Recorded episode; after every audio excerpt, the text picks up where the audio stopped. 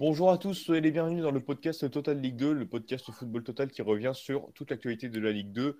Au sommaire aujourd'hui, le multiplex de la dernière journée, la saison régulière est terminée, on s'attaquera également aux barrages. Clermont qui est officiellement promu, l'identité des barrages connus avec Auxerre qui reste sur le carreau, Chambly relayé et un surprenant barragiste, les Chamois Niortais. Le podcast Total League 2, c'est parti. Avec moi aujourd'hui, l'équipe au complet. Il n'a pas été affecté par la mort du prince Philippe, car pour lui, le seul prince, c'est Prince Onyangé. Salut Corentin. Salut Arthur, salut à tous. Après une magnifique saison, la plus belle de son club depuis 10 ans, il attend de savoir qui de Grenoble ou le Paris FC replongera le TFC dans la crise. Salut Elliot. Salut Arthur, salut Corentin, salut à tous. Comme j'ai dit dans le sommaire, Clermont qui est officiellement promu et qui est le deuxième promu avec 3. 3 c'était déjà acté depuis quelques temps. Clermont est promu, 72 points, 5 points derrière les stacks. Clermont qui a toujours été globalement dans le top 5, voire même dans le top 3. Il y avait eu une bataille assez longue avec Toulouse. Et au final, c'est Clermont qui est promu. Le match nul de Toulouse lors du match en retard mercredi soir contre Pau avait quasiment scellé l'avenir du TFC et de Clermont. Et malgré une défaite à Caen, Clermont est officiellement promu. Elliot, pour toi, c'était fait depuis quelques temps. On sentait que Clermont allait finir devant Toulouse. Oui, on le sent. Personnellement, je le sentais. C'était pas mathématiquement fait, même après le nul de Toulouse à Pau cette semaine. Mais même avant ça, on sentait que Toulouse, avec ce calendrier compliqué, pas en termes d'adversaires à jouer, mais sur 2 semaines, jouer 5 matchs, c'était physiquement dur, sachant qu'ils revenaient avec beaucoup de joueurs qui revenaient du Covid et pas forcément à 100% physiquement. Et ouais, Clermont, ça a été le duel en fait principalement de cette saison, puisqu'aucun des deux entre Clermont et Toulouse n'a pu aller chercher 3 de toute cette saison. Mais il y a eu beaucoup de moments où c'était soit Toulouse 2e, soit Clermont 3e. Enfin, ça se bagarrait bien. Et finalement, Clermont sur la fin a été un peu plus costaud, puis a bénéficié peut-être de ce calendrier un peu compliqué pour Toulouse. Moi, je dis que c'est mérité sur la saison, sur ce qu'ils nous ont proposé aussi bien dans le jeu. On a vu de super matchs en regardant Clermont. Et j'ai hâte de voir ce qu'ils vont faire en Ligue 1. Et moi, je les félicite. J'ai juste un mot à dire, c'est bravo. Corentin, t'es d'accord, Clermont largement au-dessus? Ouais, je suis tout à fait d'accord avec Elliot. Clermont a fait une saison où ils ont toujours été en haut de tableau, ils ont été réguliers, ils ont fait très peu de contre-performances. Ça a été une équipe très régulière. Et puis, pour revenir sur quelque chose que j'ai dit il y a quelques semaines, je disais que leur profondeur de banc pouvait m'inquiéter. On se rend compte qu'avec les blessés qu'il y a eu, le banc était plus costaud que ce que je croyais. Il y a eu des Lorenzo Rajo, des Iglesias, Samed, Zaidou arrière droit. Donc ça fait quand même du banc, Jordan Tell, David Gomis. Ça fait quand même ça, tous ces joueurs que je cite, c'est des joueurs qui sont remplaçants. Donc, c'est des joueurs qui ont été très intéressants pour le Clermont Foot. Non, ils ont été réguliers. Comme l'a dit Elliot, ils ont bénéficié du calendrier surchargé des Toulousains sur cette fin de saison. Ce qui a fait mal aux Toulousains pour cette lutte à la deuxième place, c'est peut-être cette défaite au Paris FC il y a quelques semaines. Ouais, c'est ça. Elle a fait beaucoup de mal. Elle a fait énormément de mal. Puis après, le match nul contre Pau, cette semaine, n'a rien arrangé. Mais bon, c'est comme ça. Et Toulouse va repartir de plus belle dans ses playoffs. Mais pour revenir à Clermont, oui, c'est mérité. Le match d'hier soir était peut-être anecdotique pour eux parce que la montée était quasiment faite. Mais ils ont même joué le coup à fond hier. Ils ont fait un bon match hier malgré la défaite. On y reviendra plus tard. Mais non, cette équipe de Clermont, c'est mérité. Et elle mérite largement cette montée en Ligue 1 pour la première fois de leur histoire. On peut aussi notamment saluer Pascal Gastien, qui a encore une fois été élu meilleur entraîneur de Ligue 2, qui fait un travail exceptionnel. À Clermont. Clermont, c'est un club qui ne dépense pas d'argent depuis des années, qui a très peu de moyens. Et franchement, les voir monter en Ligue 1, c'est assez magnifique. Ça nous prouve qu'en Ligue 2, rien n'est vraiment prévisible. On a des clubs comme Guingamp et Caen qui ont joué le maintien toute la saison. Et on a des clubs comme Clermont et Grenoble qui eux, jouent la montée. En tout cas, moi, je suis très content pour Clermont. C'est un club qui, depuis quelques temps, travaille vraiment très, très bien dans la continuité. Et j'ai hâte de voir ce qu'ils voudront en Ligue 1. La seule interrogation sera peut-être dans quel stade ils pourront jouer, puisqu'ils n'ont pas un stade vraiment énorme pour la Ligue 1. Oui, c'est vrai. On verra ça, mais en tout cas, un gros coup de chapeau à cette équipe de Clermont, qui termine en plus meilleure défense de Ligue 2 et très largement, avec seulement 25 buts encaissés. Et du coup, l'équipe, il y a trois équipes qui se retrouvent en barrage. On aura un premier match de play-off Grenoble-Paris FC. Le vainqueur ira jouer un match simple sur le terrain de Toulouse. Toulouse, justement, qui était un peu dans l'inconnu en début de saison, avec un nouveau projet, des nouveaux investisseurs, un début de saison compliqué. Puis au final, une très bonne remontée au classement. On s'est dit, bon, Toulouse va monter probablement. Finalement, Toulouse termine 3e. Elliot, comme c'est ton club, je voulais savoir comment tu avais senti cette saison, un peu l'évolution. Est-ce que tu penses qu'il y avait mieux à faire et que le calendrier et les cas de Covid ont un peu freiné la progression de l'équipe, ou alors que Toulouse est vraiment à sa place ? Pour moi, on est à la fois à notre place et à la fois j'ai quelques regrets parce que je pense que si on avait mieux géré au mois de février, au mois de janvier, il y aurait eu moyen, et même début mars, il y aurait eu moyen de peut-être jouer cette deuxième place. À un moment, on était très proche même de 3, mais on a perdu des points bêtement. Je pense par exemple des matchs face à Valenciennes qu'on perd dans la première partie de saison 5-4. On a eu aussi des difficultés à se mettre en route en début de saison. Lorsqu'on a été, après 2 journées, on était dernier. On a mis du temps. Au final, je vais retenir que du positif de cette saison, parce qu'on a découvert des jeunes du centre qui ont eu beaucoup de temps de jeu. Je pense bien sûr à Adli, mais il n'y a pas que lui, il y a Antiste, etc., qu'on a vu beaucoup jouer et qui ont vraiment apporté des garanties, parce que c'est ça que j'avais peur sur le début de saison en voyant le projet. Finalement, c'est très très positif. Après, oui, j'aurais préféré qu'on monte directement, parce que là, on n'est même pas sûr de monter. Il nous reste 2 matchs à jouer, enfin 2 matchs. Le match de play-off contre soit le PFC, soit Grenoble, et puis notre aller-retour face, j'espère, à un club de Ligue 1. Donc en gros, il reste 3 finales à jouer. J'espère je pense que physiquement on sera prêt, mentalement aussi, et je pense que ce serait mérité qu'on monte, parce que sinon on prendra un petit coup au moral, parce que honnêtement, au vu du budget, au vu de ce qu'on a fait sur le mercato d'été l'année dernière, on avait clairement une équipe pour jouer la montée directe. Il faut tout donner sur cette fin de saison. Mais sinon, globalement, satisfait, parce que je ne m'attendais pas à ce qu'on soit, qu'on revienne aussi bien, qu'on propose des matchs. Franchement, je me suis régalé devant certains matchs, mais aussi le fait de jouer avec beaucoup de jeunes. Sur certains autres matchs, on a manqué d'expérience, et ça nous coûte sans doute cette deuxième place pour une montée directe. C'est ce petit manque d'expérience et cette jeunesse qui nous coûte un petit peu cher, mais je pense que ça sera positif pour l'avenir du club. Corentin, tu es d'accord globalement avec ce qu'a exprimé Elliot sur le TFC? La place est déjà très bien, même s'il y avait peut-être mieux à aller chercher. Oui, je suis d'accord avec Elliot, c'est sûr qu'il y avait toujours mieux à chercher. En positif, je suis d'accord sur les jeunes, beaucoup de jeunes, Amiens, Bafodé Diakité, Amine Adli, Yannis Antiste. Il y a les recrues qui ont apporté satisfaction, Machado, de Wast, Van den Boomen, Spierings, de Jagereux, Illy, ça fait Vakun Bayo qui est très intéressant. Ça, c'est des recrues qui viennent un peu de partout, et ça, la mayonnaise a bien pris du côté du TFC. Ça, c'est pour les parties positives. Le contenu des matchs aussi a été intéressant. En bémol, je mettrais le début de saison. 1 point sur 9 sur les 3 premières journées, c'était pas assez pour même si on savait que ça allait prendre du temps, c'est vrai que c'était pas assez pour le TFC pour démarrer la saison et avoir des ambitions. Après, ils ont fait une grosse série en octobre, je crois, où ils gagnent quasiment tout. Après, il y a eu aussi début 2021, il y a eu une défaite à Rodez, je me souviens. Il y a eu une grosse défaite à Auxerre.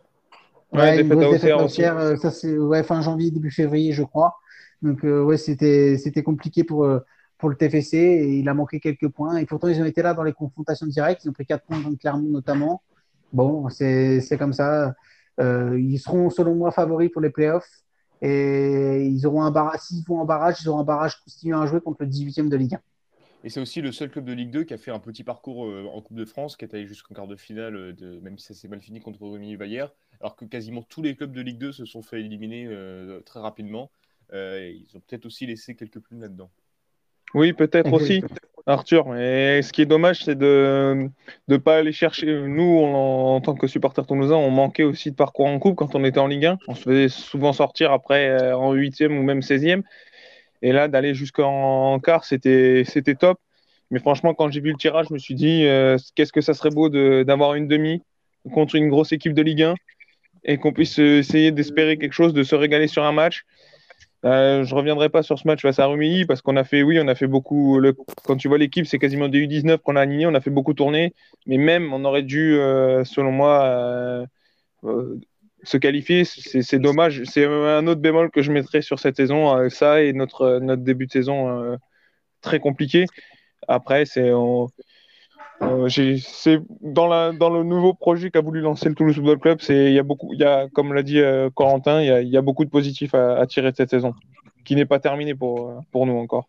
Voilà, l'aventure en barrage peut être très belle. On se souvient de Lens qui n'était pas monté il y a 2 ans, mais qui s'était offert une belle aventure après, en termes de la saison dans les matchs de play-off. Après, on va voir ce que ça va donner.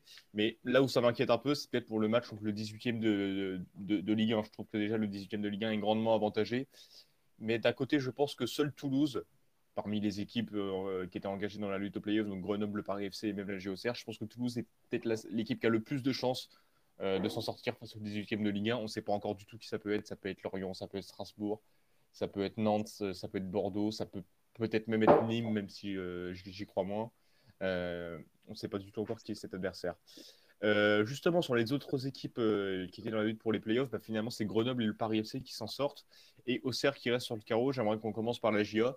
Moi, je pense que la GIA a perdu beaucoup trop de points bêtement. 17 points après avoir ouvert le score, c'est quand même énorme. Même si, bien évidemment, toutes les équipes ont perdu des points après avoir ouvert le score. 17, c'est beaucoup trop. Et énormément de scénarios de match à regretter. Je pense au pénalty manqué de Gauthier à la dernière minute contre Grenoble. Je pense au match aller contre Grenoble où tu mènes 2-0 à 5 minutes de la fin et tu te fais égaliser avec le Billon qui avait manqué le pénalty du 3-0. Donc, décidément, les pénaltys contre Grenoble, c'est pas ça. Je pense à un match nul contre Guingamp, au match nul contre Caen. Plein de matchs nuls où tu marques en premier, où tu te fais égaliser. Et au final, beaucoup trop de pertes de points. Un match nul 0-0 face à Caen qui mettait plus un pied devant l'autre. Énormément de points perdus bêtement, et c'est vraiment dommage parce qu'il en aurait suffi de 2 de plus pour accrocher une septième place. Et Auxerre aura quand même passé beaucoup de temps dans les 5 premiers, et même si bon, sur la deuxième partie de saison c'était un peu un 5e-6e entre le Paris FC et voilà, c'est vraiment dommage. Après, bon, faut pas non plus oublier d'où vient la GIA. C'est la première fois depuis, donc là c'est la 9e saison en Ligue 2 depuis la relégation en 2012. C'est la première fois qu'arrivé à la 10e journée, tu te dis bon allez, on va peut-être pouvoir remonter. Si, avant c'était toujours cuit, il fallait assurer le maintien et le maintien n'a pas toujours été assuré. Il y a eu 3 saisons où le maintien a été assuré sur la fin. Là jusqu'au bout, Auxerre aura pu y croire et c'est pour ça que je suis très reconnaissant envers Jean-Marc Folland d'avoir ramené le football à Auxerre. Et d'avoir de l'ambition, du jeu. On a quand même vu une très belle équipe avec certes énormément de lacunes. Donovan Léon fait une bonne saison, mais sur des moments, c'est pas passé. Je pense notamment à ce 2e but encaissé hier à Sochaux. Il y a des moments où Léon a fait un peu n'importe quoi. Djoubal un peu trop seul en défense. Arcus, le seul vrai bon latéral de l'effectif. Même si, bon, côté défense centrale, Gauthier Lloris fait une bonne fin de saison, notamment en marquant beaucoup de buts. Défensivement, c'était pas trop ça. Et on va voir comment évolue la GIA l'année prochaine. On sait qu'il y a Francis Gray qui est parti, Cédric Doré qui doit partir, c'est James Zou, l'actionnaire chinois, qui devient le président. Est-ce qu'il va nommer quelqu'un d'autre? On ne sait pas. Jean-Marc Furlan devrait avoir les pleins pouvoirs. Mais on a senti que Jean-Marc Furlan était aussi parfois un peu agacé cette saison, peut-être un peu fatigué par cette saison. Et surtout, quelque chose qui m'inquiète, c'est que Jean-Marc Furlan a voulu travailler avec un effectif très restreint. Il y avait à peu près 14 joueurs qui étaient capables d'être titulaires. Il a fait très peu appel à des jeunes. Après, il a forcément ses raisons, mais le groupe était un peu trop restreint. Et le banc, c'était pas ça. Le seul remplaçant qui avait vraiment le niveau pour être titulaire, c'était Gauthier 1. Et il en a profité après la blessure d'Ngando. Mais sinon, Kevin Fortuné a complètement disparu parce qu'il n'a pas marqué assez de but. Et on n'avait personne vraiment capable de remplacer les blessés. On l'a vu, ça a été compliqué quand Birama Touré a été blessé, même si Belougou a plutôt bien fait le travail pour un joueur qui n'avait pas joué du tout. Moi, je me pose encore la question de la mise au placard de Samuel Souprayen, quand on voit le niveau de certains, comme Gauthier Lloris qui a fait une saison un peu en dents de scie. Alexandre Coef qui pour moi est catastrophique, Quentin Bernard est pas bon, mais quand Kenji Van Botto joue à sa place, Botto ça fait des années qu'il l'a, c'est toujours pareil, enfin, chaque fois on attend beaucoup de lui, il apporte assez peu. Et donc je vais vous poser cette question, est-ce que Auxerre finalement au-delà de cette 6ème place qui est quand même un petit peu la place du con où tu te retrouves en dehors des barrages, est-ce que Auxerre n'a pas finalement réalisé une super saison quand on regarde de plus près et que c'est de très bon augure pour l'avenir, Corentin? Ouais, je suis d'accord, pour moi il n'y a pas le feu à la JA. La fin de saison est cruelle. C'est vrai que comme tu l'as dit, les faits de match, on fait les pénalités ratées, notamment face à Grenoble. On fait beaucoup de mal, même si, pour faire une petite parenthèse, Brice Maubleu, le gardien de Grenoble, est excellent sur penalty, mais ça, c'est une parenthèse. Non, pour en revenir à la JA, moi, c'est de bonne augure pour la suite. Ils seront candidats à la montée la saison prochaine. Faudra pas trop s'affaiblir. On verra s'il y a des offres, notamment, des trucs comme ça. Faudra peut-être bien recruter, peut-être un peu élargir l'effectif, peut-être. Parce que je le trouve un petit peu court au niveau de la quantité, pas de la qualité, mais au niveau de la quantité. Mais sinon, cette équipe d'Auxerre aurait pu mériter un petit quelque chose sur cette fin de saison. Ça ne l'a pas fait, ils sont 6e. Après, sur la soirée d'hier soir, il n'y a pas de regret à avoir. Ils n'ont jamais été maîtres de leur destin. Ils ont toujours été 6e tout au long de la soirée. Donc, cette équipe de la JA sera candidat à la montée la saison prochaine en Ligue 1. Elliot, ouais, pareil, tu penses que là, c'est tous les pas achetés du côté d'Auxerre et qu'il faudra retenir au final cette saison assez attrayante, la première depuis 2 ans. Ah oui, je vous rejoins tous les deux. Clairement, pour moi, elle est très positive cette saison. Elle a été un petit peu irrégulière parce qu'il y a des périodes où Auxerre était moins bien. Je pense que c'est pas surtout sur cette fin de saison. Il ne faut pas jeter la pierre à Gauthier qui rate son péno. C'est pas, les points ne sont pas perdus que là. On en a parlé précédemment aussi, il y a des périodes où c'était plus compliqué pour Auxerre. Mais justement, je pense qu'en essayant, il va falloir être malin cet été. Essayer d'aller chercher comme Mathias Autrette qui est venu. Franchement, l'année dernière, c'est la meilleure recrue qu'ils aient faite parce que c'est lui qui débloque un peu le jeu de la JA. Essayer de densifier le banc.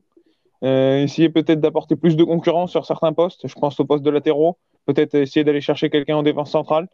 Ou essayer d'essayer de sortir peut-être quelqu'un au milieu de terrain pour amener un petit peu plus de concurrence aussi, et devant essayer d'amener quelqu'un qui pourrait jouer sur les deux fronts à droite ou à gauche pour concurrencer encore en fait je pense qu'il faut amener un petit peu de concurrence un peu plus, peut-être aussi à Michael Le Bihan, un second buteur un peu plus costaud que en termes de niveau je parle que Kevin Fortuné, pour essayer justement d'apporter de la concurrence. Je pense que le mot-clé, c'est un peu plus de concurrence pour essayer d'aller chercher encore un peu le meilleur de ces joueurs, parce que je pense qu'il y a certains qui pourraient faire un petit peu plus.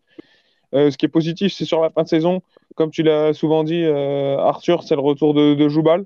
Je l'ai trouvé très bon sur certains matchs. Il manque un petit peu de régularité, mais il faut construire avec. Je pense qu'en faisant un mercato intelligent, il va falloir observer aussi ce qui se passe au niveau de la direction, mais je pense que ça peut être très positif pour Auxerre et à mon sens ça sera un des candidats à la montée l'an prochain. Faudra suivre de près ce qu'ils vont faire, si au niveau du jeu c'est aussi attrayant que cette année et renforcé par quelques recrues intéressantes, ça peut être très très intéressant et faire peut-être mal en Ligue 2 l'année prochaine en ayant appris sans doute des erreurs de cette année. Il y a eu quelques erreurs mais il y a eu beaucoup de positifs aussi. Ouais, je suis d'accord avec toi sur le manque de concurrence qui a fait un petit peu de mal à Gia. Le Bihan a eu une période où il marquait vraiment très peu et il n'est jamais allé faire un tour sur le banc. Il a fini par se blesser. Ouais, c'est ça. Fortuné avait joué et avait même d'ailleurs marqué. C'était contre Châteauroux dans un match dans la neige avec des buts un petit peu bizarres. Mais ouais, le manque de concurrence, parce que finalement, le seul poste où il pouvait y avoir de la concurrence, c'était sur l'aile droite avec donc Gauthier qui a très bien fini la saison pour pallier la blessure d'Axel Ngando. Et bon, j'espère en tout cas que beaucoup de joueurs vont rester, notamment les Saki, les Autrey. Bon, Birama Touré, c'est capitaine, je pense qu'il restera. Ça fait en plus un moment qu'il est au club, c'est un des plus anciens. J'espère aussi que Michael Le Bihan va rester. Et, sauf qu'on sait que quand tu marques 19 buts en Ligue 2, forcément, tu attires. Et pareil pour Mohamed Bayo, qui du côté de Clermont, qui a mis 22 buts. Forcément, quand tu es meilleur buteur de Ligue 2, ça tape à l'œil des petits clubs de Ligue 1. On va passer maintenant aux autres équipes, aux équipes qui ont accroché le barrage, donc le premier play-off. Et puis on va commencer par le Paris FC qui était le principal concurrent de la JA. Déjà le Paris FC, c'est l'équipe qui a toujours été dans le haut du tableau, ils ont toujours été dans le top 6.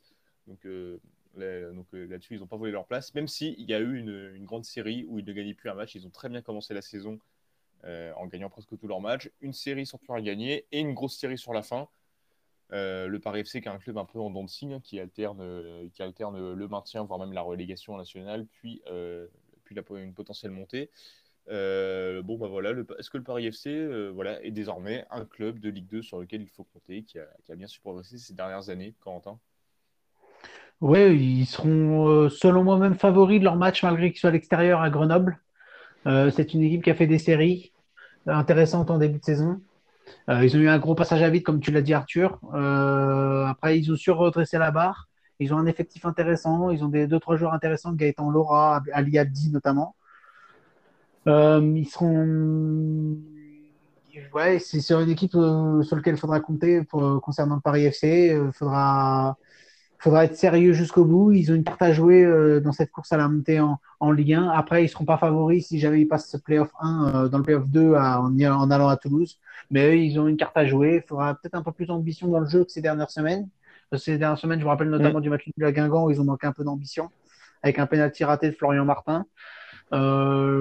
Là, ils sont dans une dynamique intéressante. Donc, ça va être intéressant pour eux d'avoir une fin de saison passionnante pour les Parisiens.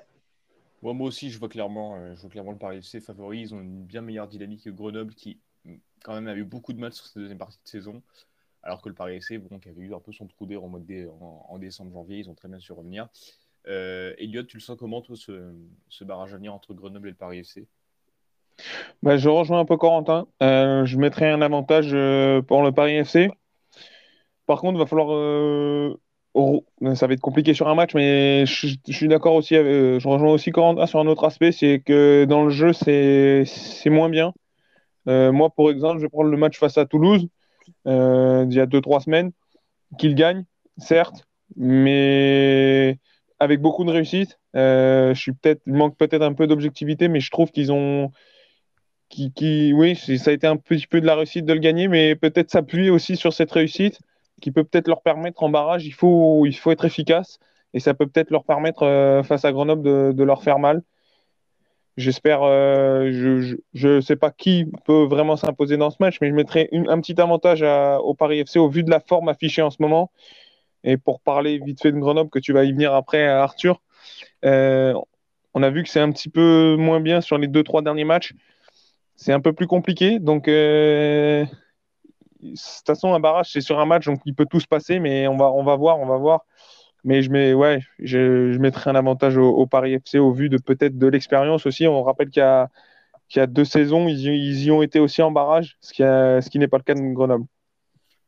Oui, mais justement, Grenoble est un club qui revient un petit peu, qui revient même de très loin. Ils étaient remontés parce qu'en fait, depuis leur relégation administrative de Ligue 2, à la CFA2 donc en 2011, donc derrière Grenoble est un club qui a toujours fini devant. Ils ont enchaîné les montées, on les a retrouvés en Ligue 2 en 2018, ils ont ensuite enchaîné de 9e place et là ils se retrouvent 4e en barrage, même si au moment de la trêve ils étaient premiers.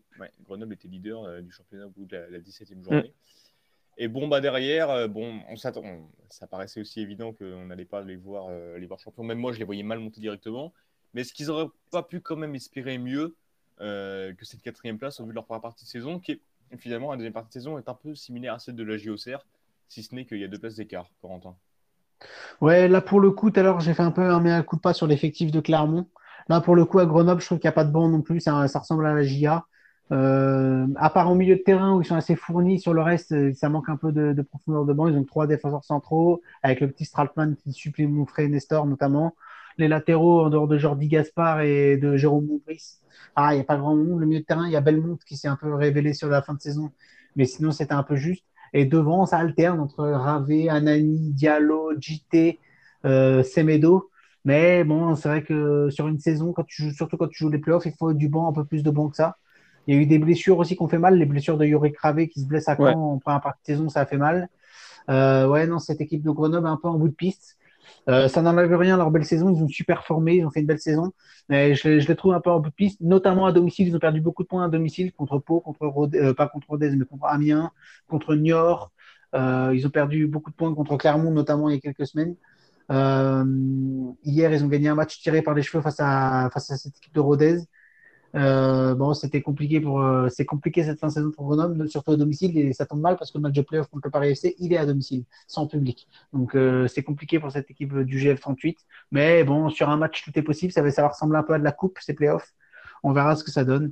Mais ça n'enlève rien au mérite de Philippe Hilsberger et de ses joueurs.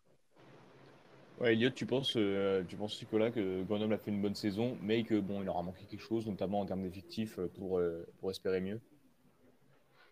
Ouais, je dirais qu'ils ont surperformé, surtout sur la première partie de saison, où ils sont premiers à la trêve. Là, clairement, ils sont sur un nuage à ce moment-là. Après, ils déméritent pas du tout. Mais je pense qu'au niveau de leur effectif, comme l'a souligné Corentin, ils étaient au-dessus de ce qu'ils pouvaient faire réellement. Ça s'est ressenti sur cette deuxième partie de saison. Et mine de rien, les points qu'ils ont pris sur la première partie de saison leur ont permis d'avoir peut-être la vie un peu plus facile sur cette seconde partie de saison.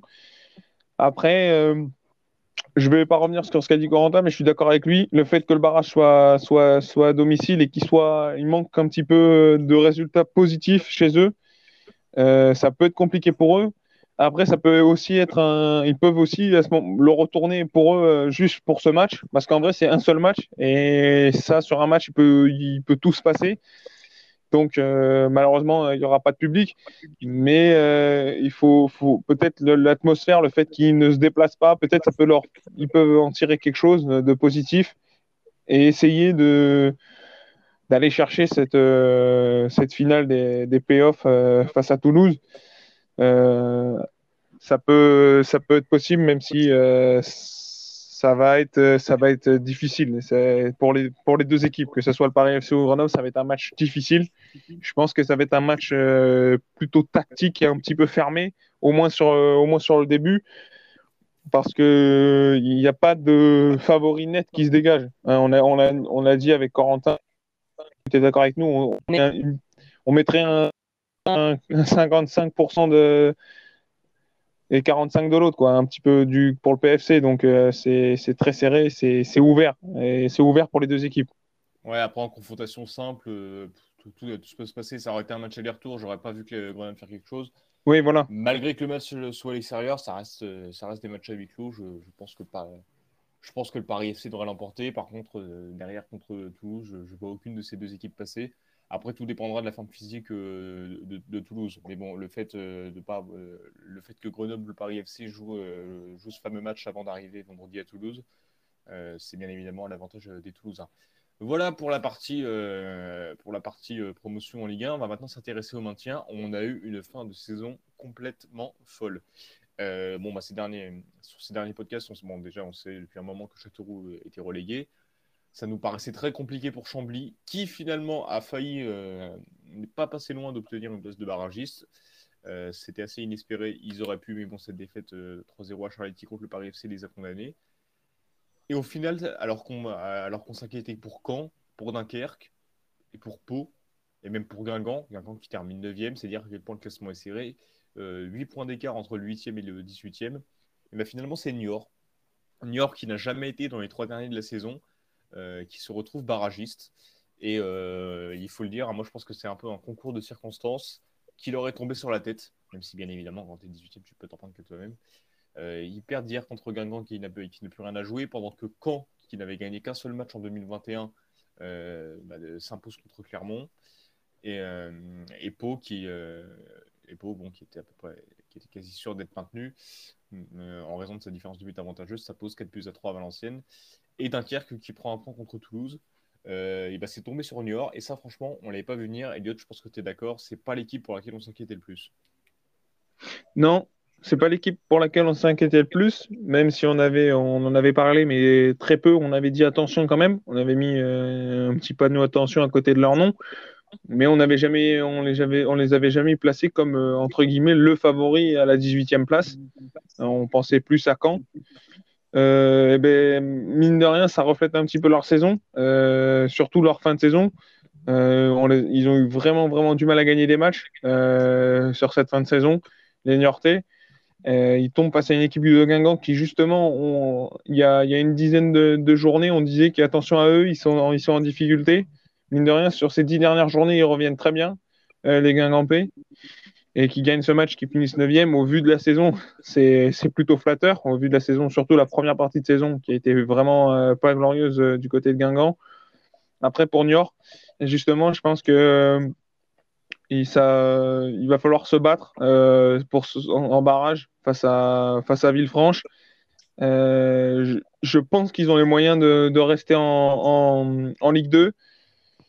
Mais, comme tu le dis, tout peut se passer aussi. L'avantage de Villefranche, c'est que quand tu es 3e de National, ça veut dire que tu as gagné des matchs.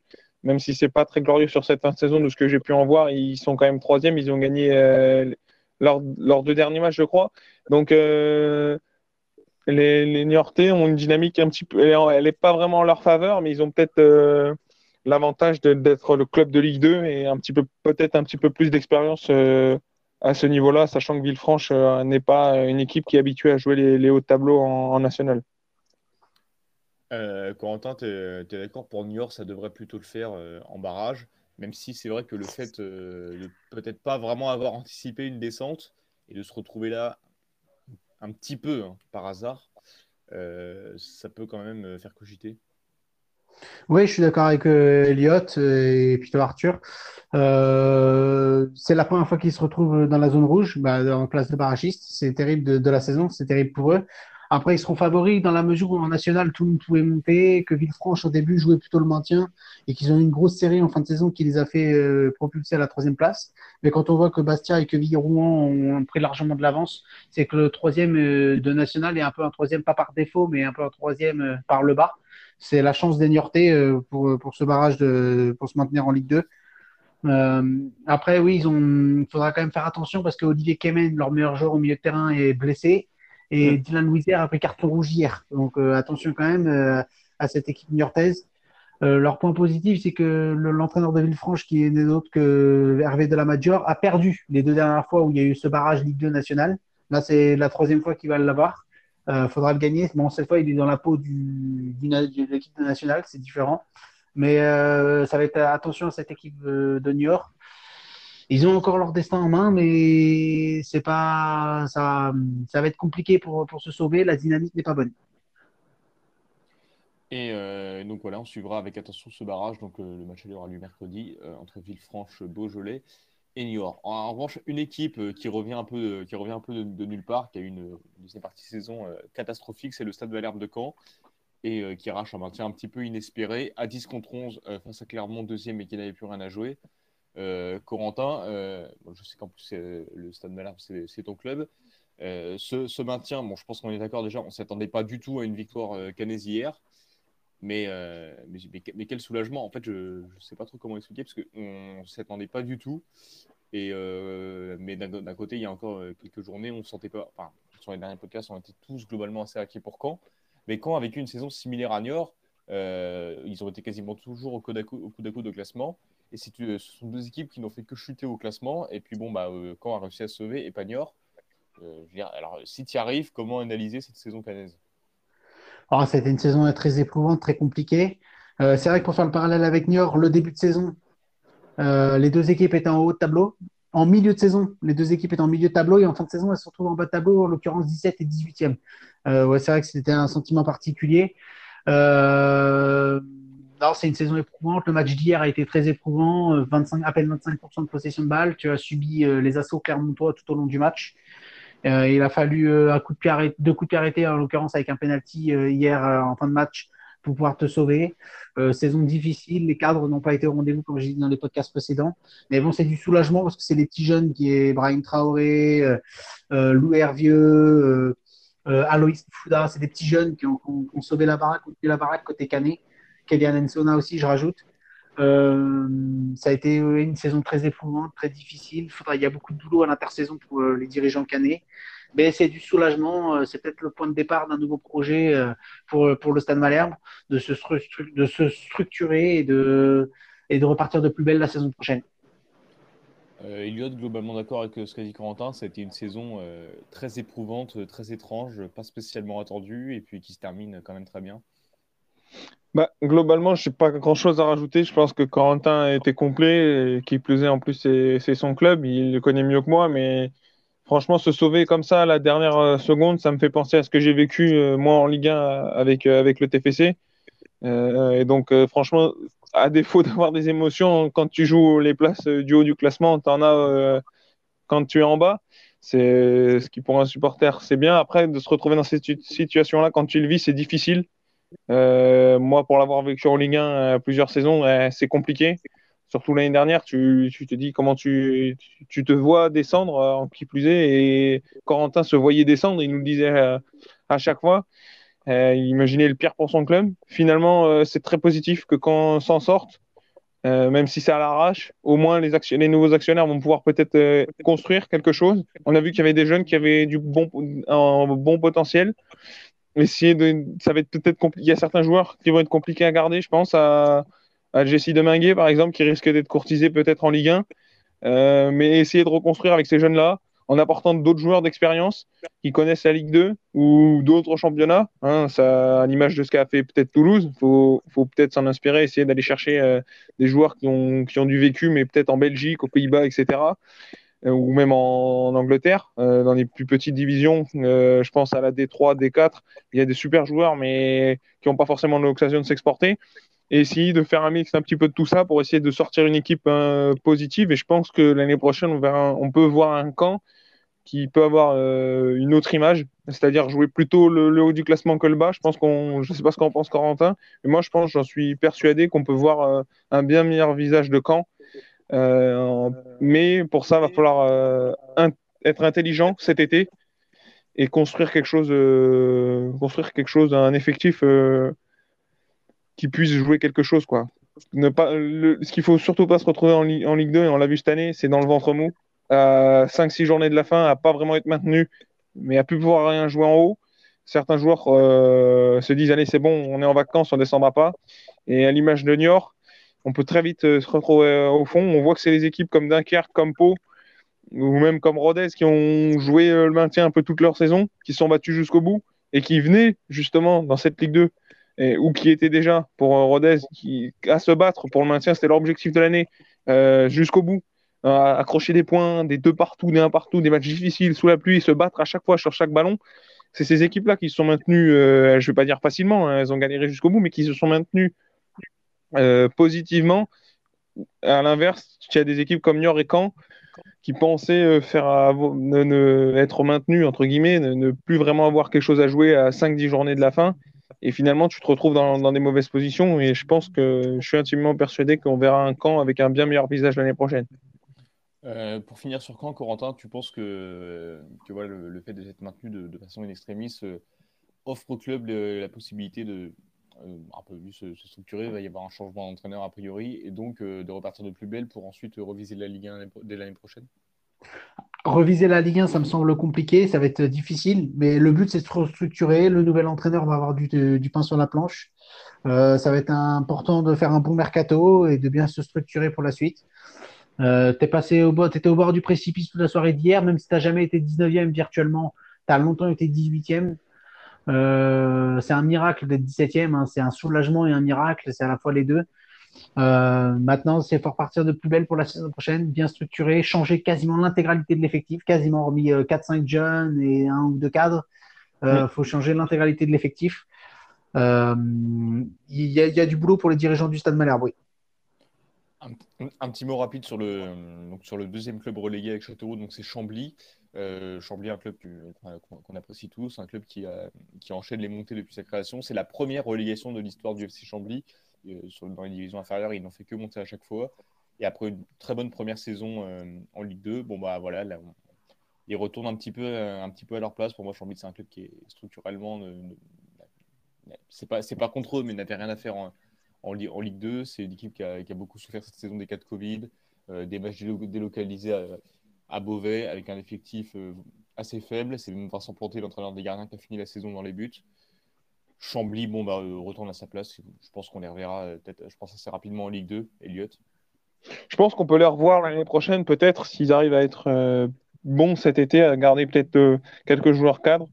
On peut les revoir, à mon avis, dans les premières places du National. Pourquoi pas jouer la montée. Après, il va falloir voir les effectifs. Mais globalement, sur la saison, ils ont toujours été dans cette zone-là. Ça a été difficile tout au long de la saison. Ouais, c'est un club qui n'était pas forcément structuré pour être en Ligue 2. À eux de prendre le temps et d'essayer de revenir un peu plus mieux armés, je pense. Mais c'est pas parce qu'ils descendent que la porte elle est fermée dans le futur. Hein. Ils peuvent très très bien y revenir. Ils ont l'expérience de 2 saisons quand même. Ils se sont maintenus l'année dernière, ils ont fait cette année. Donc 2 saisons d'expérience en Ligue 2. À mon avis, ça peut être bénéfique dans le futur du club. On parle d'un club quand même récent et je pense qu'ils structurellement ils risquent de progresser. Et après, moi, je pense qu'on peut les revoir d'ici peut-être dès l'an prochain ou dans 2-3 saisons avec un effectif et un club mieux structuré et plus prêt à affronter la Ligue 2 et pourquoi pas essayer de s'installer dans cette Ligue 2. C'est pas parce qu'ils sont relégués que c'est terminé pour eux. Justement, je pense qu'ils vont apprendre beaucoup de ces 2 saisons en Ligue 2. Et justement, le concurrent direct pour le maintien de Chambly, il y a encore quelques journées, c'était Guingamp. Et au final, Guingamp termine 10 places devant Chambly. Assez impressionnant. Guingamp, qu'on voyait pendant longtemps se disputer la place de barrage, on pensait même qu'ils pouvaient descendre directement. Et au final, ils ont fait une excellente série, une très bonne fin de saison. Et alors qu'ils étaient 18e au soir de la 33e journée, 16e au soir de la 35e, ils ont fait que gagner des places pour terminer 9e. Franchement, je ne les avais pas vus venir. Ils se sont sauvés assez tranquillement. Même si c'est un club qui devait jouer bien plus haut que le maintien. Corentin, comment on peut analyser cette saison quoi, vraiment du côté de Guingamp, une équipe qui est plus structurée pour jouer la montée, qui a un bon effectif, qui se retrouve 9e, mais en ayant été dans le bas du classement toute la saison. Bon effectif, je suis d'accord. Je l'ai souvent dit dans les podcasts que moi, je ne les voyais pas descendre avec cet effectif-là. Bon, ils ont failli quand même. À 2-3 journées de la fin, ils étaient encore mal barrés. Leur victoire contre Chambly leur a fait beaucoup de bien. Cette équipe guingampaise a fait la série au meilleur des moments pour finir 9e. Ils ont fait une série impressionnante, bravo à eux. Après, comme l'a dit Jérémy Mello avant le match contre Châteauroux la semaine dernière, la saison est quand même ratée côté guingampais. Ouais, ratée. Ouais, je suis d'accord, raté au vu des ambitions du club. Voilà, clairement. Moi, je suis Corentin là-dessus, c'est pour moi les ratés. Ils sont 9e. Moi, je pense qu'il ne faut pas retenir qu'ils ont fini 9e. Il faut surtout retenir que pendant un long moment, ils se sont retrouvés 18, 17e, à jouer le maintien. Certes, ils avaient un effectif de meilleure qualité, mais je veux dire que normalement, TE Guingamp, et au vu de l'effectif qu'ils avaient, tu ne devais pas te retrouver dans cette situation-là. Et tu devais plutôt viser la montée, et là tu t'es retrouvé un long moment à être en danger. Finalement tu t'en sors assez facilement, mais la saison est... Pour moi, je rejoins Jérémy Mello, la saison elle est ratée. Ouais, parce que Guingamp termine 9e, il faudra surtout pas analyser du côté de Guingamp la saison comme s'ils étaient 9e. Il faudra plus l'analyser comme s'ils avaient fini 16 ou 17e, je pense. Sur cette course au maintien, donc il y a 2 équipes qui se sont sauvées un petit peu sur la fin, mais qui étaient là pour ça. Je pense à Pau, je pense à Dunkerque. Ouais, Pau, ouais. Et puis même à Rodez, même s'ils avaient un matelas assez confortable, la fin de saison était un peu plus compliquée. Oui, mais par exemple, je te rejoins là-dessus. C'est pour Rodez, on n'a jamais senti vraiment qu'ils étaient. Ils n'ont jamais été dans cette zone rouge, toujours oscillant entre la 14e et la 17e place à peu près. Mais je voulais souligner la très bonne deuxième partie de saison de Pau. Là, j'ai été revoir leur calendrier. De la fin février, où ils gagnent au Havre 2-0, jusqu'à ce dernier match, ils battent quand même une équipe, ils battent des concurrents directs comme Châteauroux, comme Dunkerque. Ils accrochent, ils font un nul à Caen. Mais aussi, ce qui est très très beau pour eux, c'est qu'ils font match nul à Grenoble et Sochaux. Ils battent Clermont, ils battent Auxerre, et puis ils font match nul aussi à Toulouse, et ils gagnent hier 4-3. Franchement, la fin de saison du Pau FC, elle est plutôt très très positive. Ils ont lâché des points, certes face à Chambly, mais ils ont été globalement costauds, difficiles à prendre sur cette fin de saison. Ils ont joué aussi les troubles faits dans cette course du coup à la montée pour certains clubs, hein. On pense à Clermont qui perd contre Pau, Toulouse qui est accroché par Pau, Auxerre qui perd contre Pau. Cette équipe elle est venue pour jouer le maintien et elle l'a arraché certes à la fin, mais en faisant une super deuxième partie de saison. J'ai hâte de voir ce qu'ils vont nous proposer la saison prochaine, mais globalement la saison est positive pour moi. Corentin, un mot sur cette course au maintien. Donc, tu peux revenir si tu veux sur Pau, sur Dunkerque, voire même sur Rodez. Oui, Dunkerque n'a jamais été en danger sur la dernière journée. Ils ont eu leur destin en main tout au long de la dernière journée. Pau a fait ce qu'il fallait. Comme l'a dit Elliot, j'ai rien à rajouter dessus. Pau a fait une grosse deuxième partie de saison, notamment à domicile. Dunkerque à domicile, très fort. Qu'il fallait. Ouais, au Newstamp, ouais, ils ont été très très bons. Cette équipe de Dunkerque a fait aussi le travail. C'était des équipes qui sont à leur place et qui ont été valeureuses. Même Chambly qui descend, comme l'a dit Elliot précédemment, et dans des podcasts précédents, on l'a dit, équipe très valeureuse, c'est à leur place.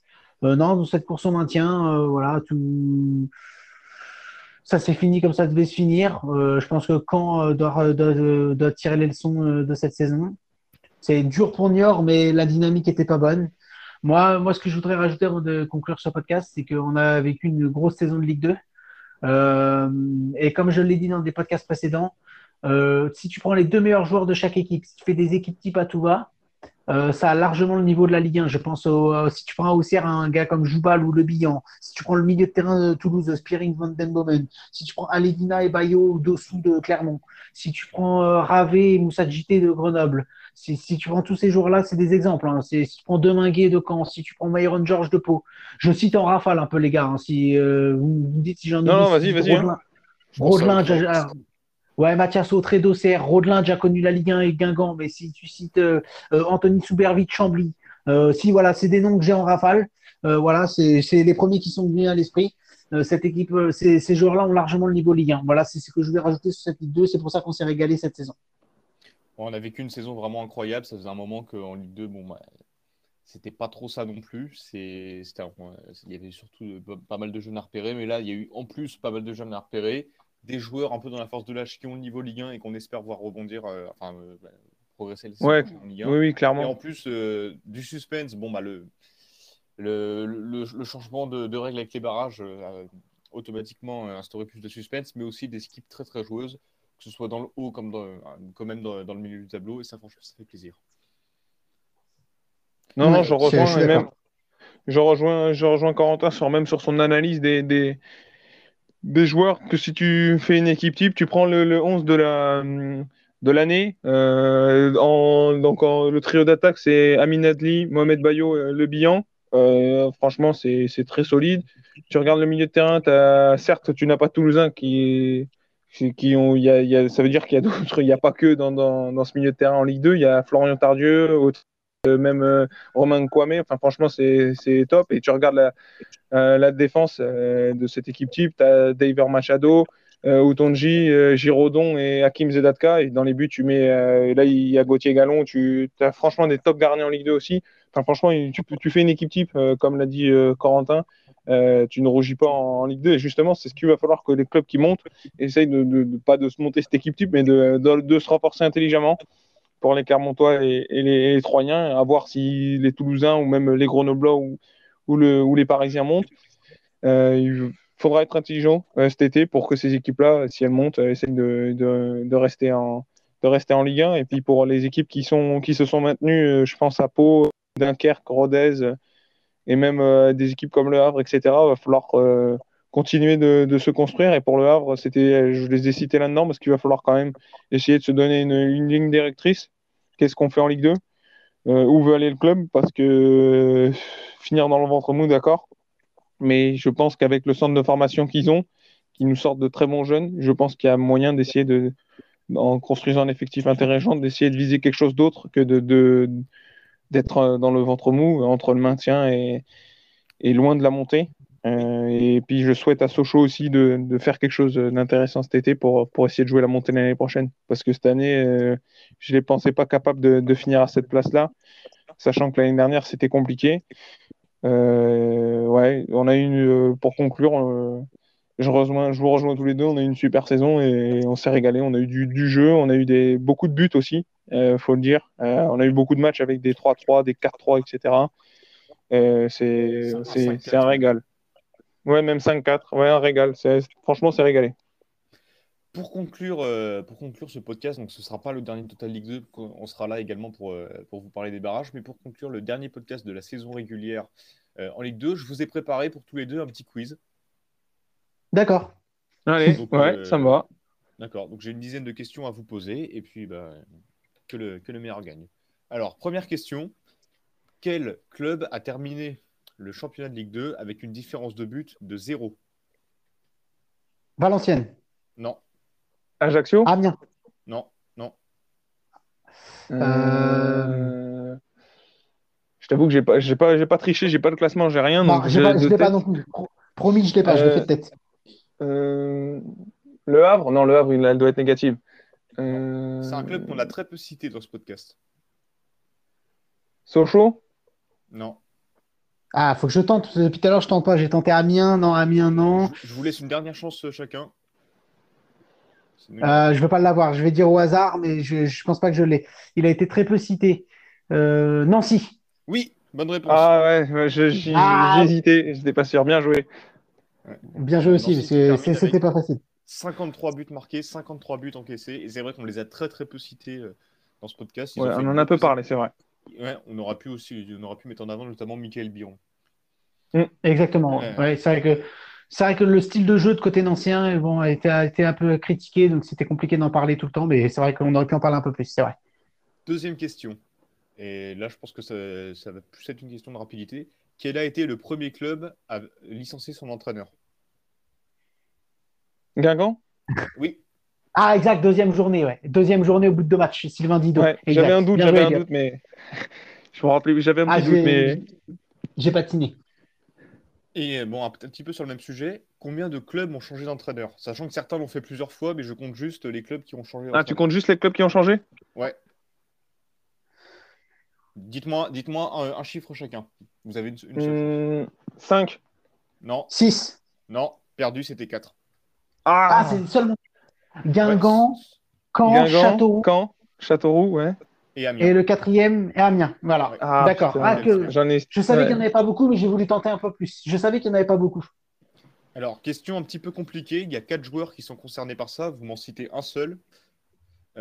Citez-moi un joueur qui a marqué 2 buts contre son camp. Ouais, elle n'est pas facile. 2 buts Gauthier contre son camp ? Non. Jonathan Rivérez. Non. Non, Rivérez, il n'en met qu'un. On peut avoir un indice sur, par exemple, un club, un truc comme ça. Ouais, parce que je t'avoue que je suis perdu, là. Je vois pas. Alors, il y en a 2 à Nancy, un à Châteauroux et un à Valenciennes. Ernest Seca. Oui, bonne réponse. Ah oui. Ah, il y avait également, Sega Koulibaly, Ibrahim Cissé et Ntim. Ah ouais, Ntim, j'aurais pu le trouver. Les 2 autres, je ne les avais pas, mais Ntim, j'aurais pu l'avoir. Ah, une team, moi je l'avais pas. Je savais qu'il en avait mis un, mais je savais non. Hier, c'était la journée la plus prolifique de Ligue 2, 36 buts. Mais combien de buts ont été marqués lors de la journée la moins prolifique en buts ? Un chiffre chacun. La moins prolifique cette année ? Ouais. Donnez-moi un chiffre chacun, on verra après. Moi je dirais 17. Ah, j'allais dire je dis 18 moi alors. Alors, je vous redonne une chance à chacun, c'est moins. C'est moins que ça ? Ouais. Oh là là, 14, allez, je tente 14. Oui, bonne réponse, Corentin, 14. Ah, désolé, Elliot, je suis dépiqué. T'inquiète, j'allais le dire, mais non, mais bien joué. Bien joué. 3-1 pour Corentin. Quel joueur est le plus vieux buteur de la saison ? Alexandre Bonnet. Non. C'est pas Bonnet ? Il y a plus vieux qu'Alexandre Bonnet. Oui. Est-ce que tu as son âge ? Oui, 37 ans. On a cité son nom dans le podcast. Ah, d'accord. Aujourd'hui, là ouais. Souprayen ? Non, il n'a pas 37 ans. Non, il est plus jeune, Souprayen, je pense. Il est plus jeune, putain. Match, je crois, Souprayen. Loïc Nestor de Grenoble. Non. Adrien Monfré de Grenoble, son compère. Non. Yori Ravé ? Non. Non, il est pas si vieux que ça. Ravé, là, moins, je pense. Ouais, putain, je les estime trop vieux, du coup. Arthur, il joue dans quel club, le joueur en question? Ouais, donne-nous le club. Chambly. Soubervie. Oui. Ah oui, Soubervie, putain. Yes. Ah, Soubervie, il a 37 ans. Ouais. Ouais, je savais qu'en donnant le club, ça irait vite. Ouais, non, t'as bien fait de pas le donner direct parce que on aurait été trop vite. Je lui donnais moins Soubervie, j'aurais jamais trouvé sans l'indice. Ouais, moi je l'ai donné. Il y en a que j'ai estimé trop vieux aussi. C'est pas évident. Quel est le seul joueur à avoir inscrit 2 triplés? Michael Le Bihan. Oui. Bon, oui, c'est Le Bihan. Je pense que Corentin va l'emporter largement. Ouais, je crois. Ouais. Bon, allez, on continue. Il reste 4 questions. Quel club qui s'est maintenu, parmi les clubs qui se sont maintenus, quel club a passé le plus de temps dans les 3 derniers? Dunkerque. Pau. Non. Dunkerque. Oui, Pau. Ouais, c'est Pau. Ah, je me suis fait piéger, j'ai hésité. Je me suis fait piéger. 23 fois relégable. 23 fois. Ah oui, quand même. Ouais. Ils se sortent sur leur fin de saison. Ouais, toute la première partie de saison, ils l'ont été. Ouais. Ouais. Je vois. Dès la première journée, je crois qu'ils ont pris 3-0 à Valenciennes, un truc comme ça. Donc, au début de la saison, donc avant le début de la saison, quel club avait passé le plus de temps en Ligue 2? Châteauroux. Oui, bonne réponse. Ah, bien joué. Je l'avais. Et à l'inverse, quel club avait passé le moins de temps en Ligue 2? Chambly. Non. Le moins de temps, le moins de saison? Pau, ouais. Ah oui, c'était Pau, là. C'est Pau, je crois que c'est Corentin qui l'a dit en premier. Ouais, c'est Pau qui l'a dit. C'est Corentin qui l'a en premier, ouais. Ah oui, Dunkerque a joué un peu en 2ème division à l'époque. Ouais. Je crois que Pau, c'est inédit. Ouais, Pau, c'était inédit, ouais. Alors, on le sait, Bruno Luzzi est l'entraîneur de Chambly depuis 2001, 20e saison. Mais quel est l'autre entraîneur qui est là depuis le plus longtemps dans son club? Ah, là, ça va être par déduction. Le nom de l'entraîneur. Ouais. J'ai pas compris, Corentin. Pascal Gassien? Non. Ah, là, ça va être de la déduction. Peyrolade de Rodez, ça fait un moment qu'il est dans son club. Ouais, mais c'est pas lui. C'est pas lui? Ah! C'est pas Toulouse, c'est pas merde. Ajaccio. Ah non, c'est pas Ajaccio, non. Pantaloni. Oui, Pantaloni. Ah, je suis désolé. C'est dommage. Je retrouvais pas son nom, j'étais là, je réfléchissais, merde. Ah, Pantaloni, et c'est vrai qu'il a eu une coupure à un moment. Oui, c'est ça. En Ligue 1, donc ça m'a induit en erreur. Mais Ajaccio, pareil, on n'en a pas beaucoup parlé de la CA. Donc, j'aurais pu le trouver plus vite. Là, j'ai pas voulu dire que c'était un club qu'on avait peu évoqué parce que sinon, ça aurait été rapide. Ça aurait été trop facile. Dernière question. Donc, Marco Simonet est arrivé à Châteauroux en cours de saison. Mais quel est le seul autre entraîneur de Ligue 2 qui a terminé la saison à ne pas être français? Van den Boomen, c'est français ou pas? Van den Boomen est français. Ah, d'accord. À ne pas être français, on va retrouver.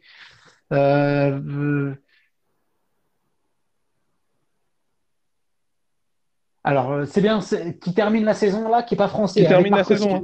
Ouais, qui termine la saison. Donc, ça peut pas être. Ce sera ni Bazarevich ni Elsner.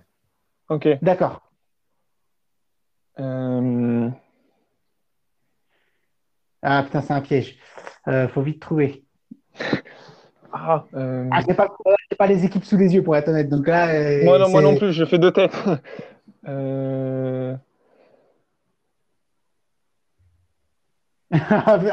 C'est piégeux. Je l'ai pas. En plus, moi non plus. Omar Daf de Sochaux. Oui, putain, voilà. J'ai pas pensé à Sochaux. J'étais en train de faire le tour de tous les clubs. Ouais, non, mais non. Ouais, parce qu'en plus Sochaux, pareil, on t'en a parlé un peu sur la fin, Elliot, mais on l'a. Ouais. Non, mais j'y ai pas pensé. Ouais, puis pourtant, c'était logique. Piégeux, donc... Ouais, c'est logique, mais à la fois piégeux. Donc, il était bien ce petit quiz. J'en ai une petite dernière. Vas-y, une dernière. Quel joueur a marqué le plus de pénalty? Le plus de pénaux? Spierings. Le Bihan? Oui. Ah, Spierings, ouais, c'est Spierings de Toulouse. Ouais, bien joué. Je voulais pas la perdre, celle-là. Ouais, je voulais pas la mettre de base parce que c'était un gros avantage pour Elliot. Mais bon, non, c'est vrai.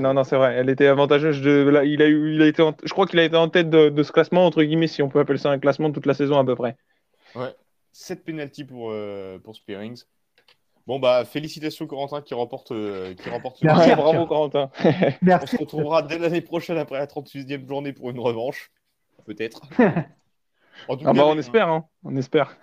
Ouais, on espère. Bon, après, peut-être que toi, Elliot, tu seras plus trop sur la Ligue 2. Bon, après... Non, si. Il y a des clubs qui me feront toujours suivre cette Ligue 2. Ouais. Et puis, bon, après, on sait, pour pas vous mentir, on ne sait pas non plus exactement dans quelle configuration on sera l'année prochaine pour les podcasts. Il y aura peut-être des changements à venir, des départs, peut-être des arrivées. On ne sait pas. On ne peut pas encore vous dire ce qu'on fera exactement l'année prochaine. En tout cas...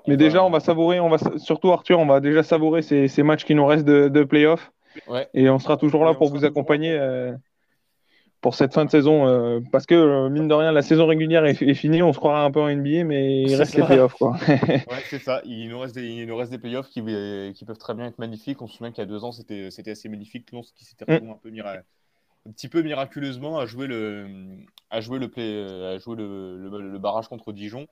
En tout cas, bon, au-delà de la Ligue 2, on sera là également pour la Ligue 1, pour les championnats européens, ainsi que pour les finales de Coupe d'Europe. Et on sera également présent bientôt pour l'Euro. On prépare plein de choses. Corentin, Elliot, merci beaucoup d'avoir été là toute cette... Alors, la deuxième partie de saison, surtout, on a été présent pour le Total League 2. Merci à toi, Arthur. C'était cool. Merci à toi, Arthur. Et merci à Corentin aussi. C'était top. Merci, Elliot. Ouais, c'était top, ouais, franchement. Vous avez été super. Donc, on se retrouvera très vite pour la fin de saison, pour l'Euro et dès l'année prochaine. À très vite sur Football Total, restez connectés.